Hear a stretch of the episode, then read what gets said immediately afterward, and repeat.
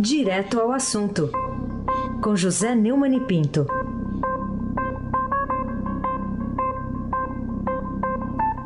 Neumani, bom dia. Bom dia, Heisen Abac, o craque. Bom dia, Carolina Ercolim, tintim por tintim. Bom dia.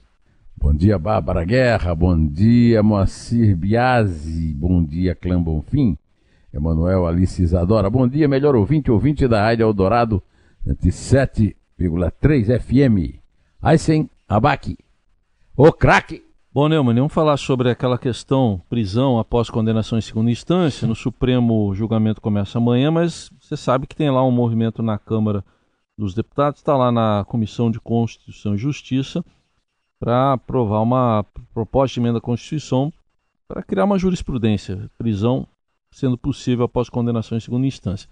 Mas ontem, lá na reunião da CCJ, o PT e alguns partidos de esquerda fizeram lá obstrução. O que, que você diz sobre isso? É, os partidos de esquerda e o Centrão. O PT, os partidos de esquerda e o Centrão. Ou seja, os suspeitos, os assustados, os condenados, os processados, né? aqueles que estão é, beneficiários dessa é, tentativa, mais uma vez, não se sabe, ainda estamos dependendo do voto de Rosa Weber. É, eu acabo de ler uma reportagem é, do, no, no, Estadão em que diz que o, o, contam com o voto da Rosa Weber para o, o Dias Toffoli decidir, e todo mundo sabe que o Dias Toffoli fez uma proposta de passar para a terceira instância. Só que o Lula já passou pela terceira instância e foi condenado. É, parece que estão esquecendo isso. É, e eles estão fazendo isso tudo para soltar o Lula. E, e, não é só soltar o Lula, é nunca mais prendê-lo, aconteça o que acontecer nos, é, no processo no qual ele já foi condenado em primeira instância, que está indo para a segunda, para ser julgado, já está em julgamento na segunda e dos outros seis que ele responde. O Lula é um multiréu, então ele vai ser o grande beneficiado, né? Carolina Ercolim, tintim por tintim. Bom, e afinal, o que há de verdade na informação de que a reversão da jurisprudência da segunda instância pode beneficiar até 190 presos, ou aliás, 190 mil presos condenados por crimes violentos? É, o, o Supremo pode estar também é, promovendo uma espécie de apartheid com essa decisão. O professor Modesto Carvalhosa está em Nova York, mas me escreveu um texto e eu vou ler para vocês, que eu acho que o texto que resume, explica bem essa, essa dúvida aí que a Carolina expressou. É, nova investida do STF a favor do, dos corruptos. Hoje, o nosso STF vai começar um falso teatro de discussões a respeito da revogação da prisão após condenação em segunda instância. O que esses impostores da alta magistratura vão debater, em ridículos votos de várias horas cada um, é como manter presos os criminosos pobres e pretos, que somam 190 mil e que por isso não podem se beneficiar de maneira alguma da soltura que será reservada apenas aos nossos privilegiados corruptos. Ainda segundo o, Carvalhosa, o argumento de que os ministros garantistas vão utilizar é que os atuais 190 mil presos negros e pobres praticaram crimes violentos, ao passo que os corruptos são ricos, brancos, educados e nunca usaram da violência para roubarem o povo do povo brasileiro centenas de milhões de reais. Ocorre que a corrupção é mais do que um crime violento. Segundo Cavalhosa, professor de direito, grande especialista em combate à corrupção, é a corrupção é um crime contra a humanidade, porque destrói a vida de milhões de pessoas por falta de assistência, de segurança pública e de escolas. E também mata todos os dias pessoas desassistidas nas portas dos hospitais e vítimas das diversas formas de abandono e de violência que a corrupção ocasiona. A corrupção gera a violência. É só esse apartheid que o nosso STF vai resolver nestes dias. Votação é amanhã.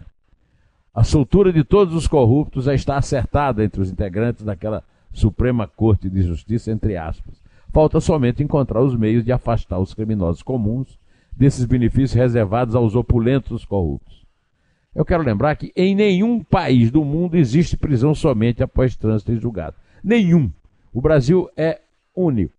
Mas os advogados eh, acham que isso aí é a mostra de que o Brasil é, como é, que é? a flor das liberdades. Né, Raíssa Abac, o craque? Isso aí. Neumann, vamos falar também, você, você como flamenguista, acho que é a pessoa mais indicada para comentar isso. O ministro Gilmar Mendes, lá numa entrevista para o Pedro Bial, na, na Globo, ele fez uma comparação entre ele, Gilmar, e o ministro da Justiça, Sérgio Moro, dizendo que ele, Gilmar, não iria ao estádio assistir a um jogo do Flamengo com o presidente Bolsonaro. O que, você diz? É, ele, o Gilmar Mendes, é como tem dado mais entrevistas que o Lula, né?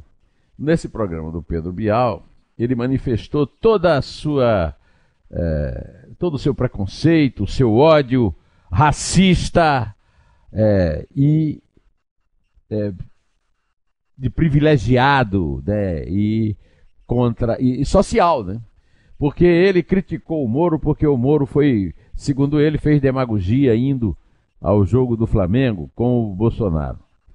O, o Moro foi perguntado pelo Globo a respeito disso e respondeu que vai para o estádio porque no estádio ele é bem tratado pelo povo. É, foi, foi uma bela resposta. E o, a torcida do Flamengo deve estar adorando Gilmar Mendes por essas manifestações é, desse gênero. Né? É, ele disse também em entrevista que o, o Moro é um suspeito no caso do chefe da organização criminosa. Quer dizer, ele não disse isso. Eu estou dizendo aqui, o chefe da organização criminosa é o Lula da Silva. Carolina Ercolim, tintim por tintim.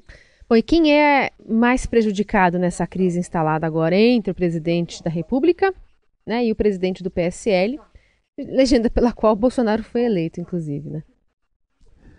O interessante é que eles são tudo farinha do mesmo saco, né? O jornal o Globo está é, dando a notícia, né? Não, é bem uma notícia, né? está fazendo a, a constatação que no, no Diretório Nacional, composto de 101 titulares, o Luciano Bivar é, garantiu a eleição de três dos filhos, Sérgio, Cristiano e Luciano. Do outro lado, todo mundo sabe que o Brasil hoje é uma república filial.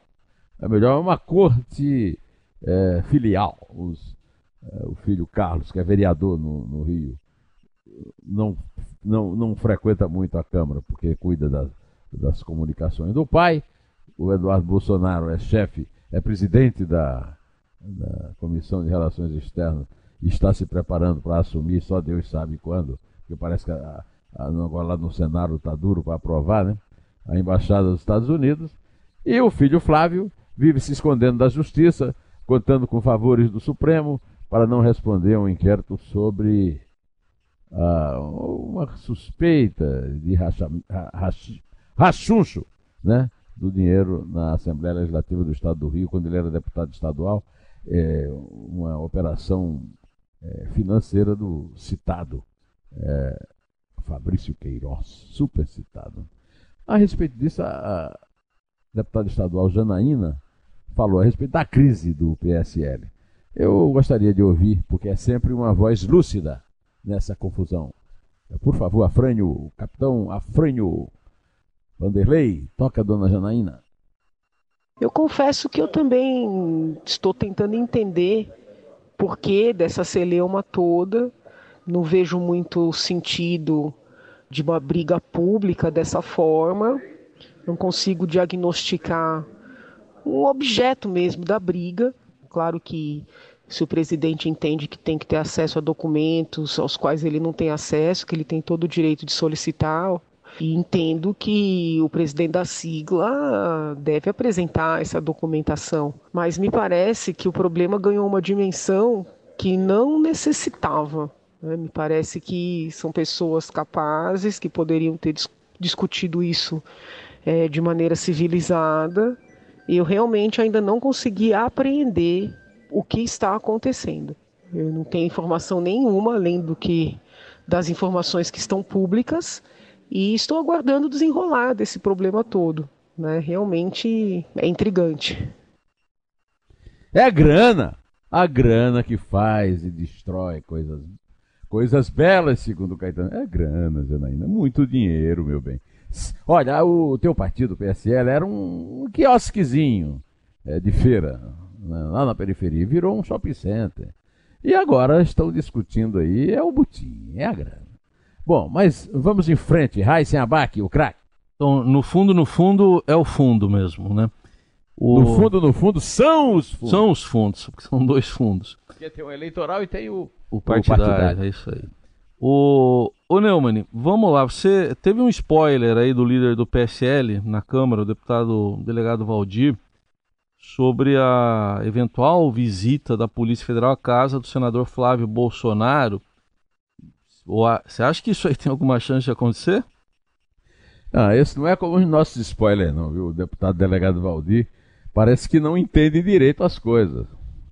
O Bolsonaro tem um acordo com o Dias Toffoli e os dois se ajudam mutuamente. Bolsonaro vai apresentar um, um, um petista radical é, que sobreviveu na Advocacia Geral da União é, e vive à sombra de Dias Toffoli, o o advogado-geral da União, é, André Luiz de Mendonça, e, em troca o, o, o Dias Toffoli é, proibiu qualquer inquérito a respeito do Flávio Bolsonaro. O, o Luciano Bivar, ele não, não, a Polícia Federal não cumpriu uma ordem do Bolsonaro, cumpriu uma ordem da Justiça Eleitoral. Enquanto que a Polícia Federal e o Ministério Público do Rio não podem atuar manietados pelos amigões, os mais novos amigos é, do Bolsonaro, o, o Dias Toffoli e o Gilmar Mendes. Então, esse spoiler, né, o presidente da República tem bola de cristal, porque ataca o presidente do partido, e na semana uh, depois acontece a operação, a piada é do, do, delegado Valdir, né? Acho que só falta a busca na casa de Queiroz e do senador. É, acho que vai ficar faltando, viu? Pelo que eu conheço de. Como é que a polícia vai, vai fazer uma coisa que o Supremo proíbe, né? Enquanto durar o acordão, durará a, é, a omissão, digamos. Bom, por falar em acordão, Carolina Ercolim, vamos em frente. Vamos falar então sobre uma pauta que, em tese, era o que estava segurando a reforma da Previdência, né? O Senado aprovou ontem o projeto que divide os recursos do mega leilão do petróleo com estados e municípios. O texto passou com o apoio unânime dos 68 senadores presentes no plenário. A proposta segue agora para a sanção do presidente Bolsonaro e destrava a conclusão da reforma da Previdência na casa prevista agora para o dia 22. Será que essa aprovação da partilha de fato é, destrava é, a Previdência, levando em conta toda a questão política né, que envolve a base aliada do governo? Ah, pois. Aliás, eu quero fazer aqui uma cobrança a vocês, viu, Carolina e Raíssa. É, porque é, o pessoal foi todo lá assistir a, a, canonização da Santa Dulce dos Pobres, e aí se esqueceram de mim. Ah, é? Não me levaram junto, é. E, e, eu, e vocês não cobraram isso. E eu quero dizer a você que eu tinha um bom motivo. Você acha o quê? Que eu fui amigo da irmã Dulce? Não, quem era amigo dela era o Antônio Carlos. Acontece que no mesmo dia em que a irmã Dulce foi canonizada, foi canonizado também um grande orador britânico, o cardeal John Henry Newman. Esse, esse nome te lembra alguém, não? Newman. Newman. Newman. Depende da pronúncia. É, Newman. É. Acontece, ô, ô, Carolina, que a minha mãe queria homenagear esse cardeal. Minha mãe, muito católica, frequentava a, a, a estante do padre Anacleto, que era o vigário local, e tinha lá uma biografia do santo. Esse santo, ao contrário dos outros, não fez milagre nenhum.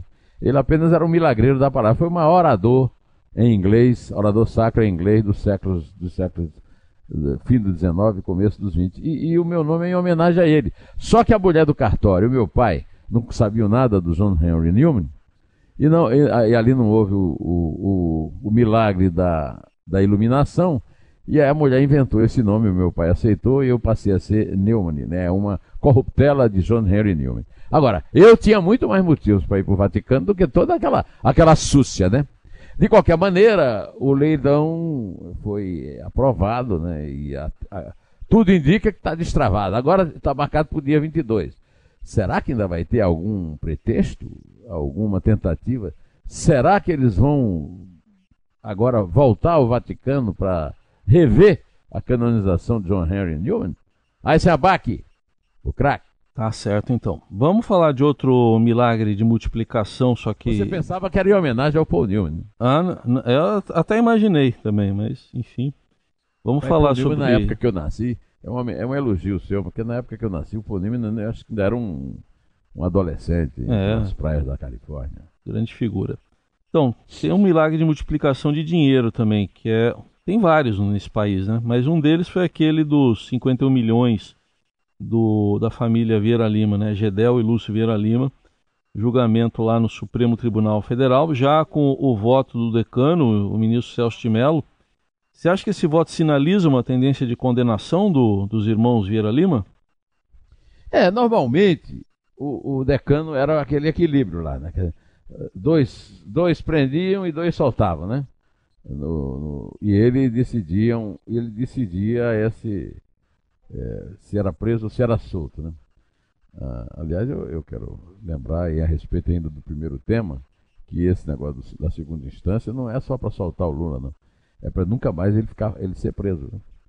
Bom, então o decano, o ministro Celso, é que decidia. Né? De um lado, Gilmar e Lewandowski, do outro lado, o, o, o Edson Fachin. Né? E aí o, o, o o decano resolvia. Depois veio para a turma a, a dona a dona dona Carmen Lúcia, porque o, o Toffoli subiu. Aí ficou mesmo o, o Celso de Mello como um voto, da, o equilíbrio da balança, porque aí do, tem lá os, os, dois lá do lado e ela, ela vota com, junto com o Faquin e a, a decisão fica por ele. Então, ele votou para condenar o, o Gedel, que foi um nomão aí do, do MDB do, do Temer, e o irmão dele, que é o ex-deputado Lúcio Vieira Lima. No caso do bunker de 51 milhões, no apartamento em Salvador, alvo da maior apreensão da história da Polícia Federal. Hoje, no, no, no portal do Estadão, você pode contemplar aquela cena grotesca daquele dinheirão todo fotografado nessa notícia. Bom, eu acho que continua agora como Gedel não deve ter nenhum santo protetor para punir por ele, como dizia minha avó, eu acho que ele, ele vai terminar chorando muito, né? Diz que ele chora muito lá na, na Papuda, né? Ele vai, terminar, ele vai continuar chorando muito na Papuda. Carolina Ercolim, tintim por tintim. Neumani, me fale sobre Bolsonaro, o PT e a corrupção.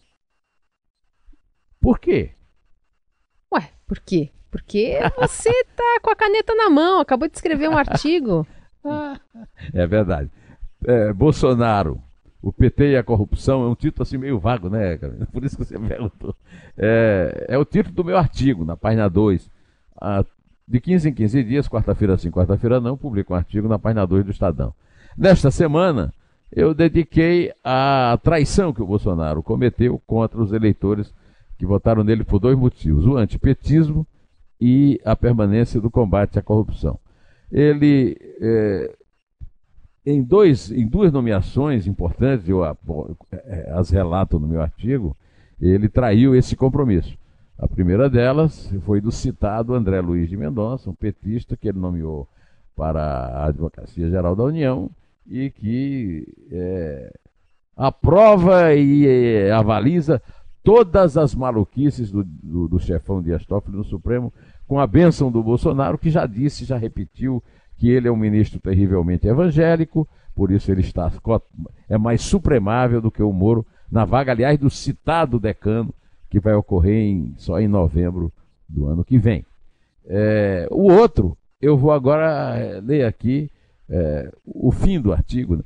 é, que você vai saber quem é o outro. É chegada, pois, a hora de enfrentar a evidência de que a permanência de Moro no Ministério da Justiça pode ser atenuante para o fato de Bolsonaro não estar nem aí para corresponder à expectativa de que na presidência combateria a corrupção.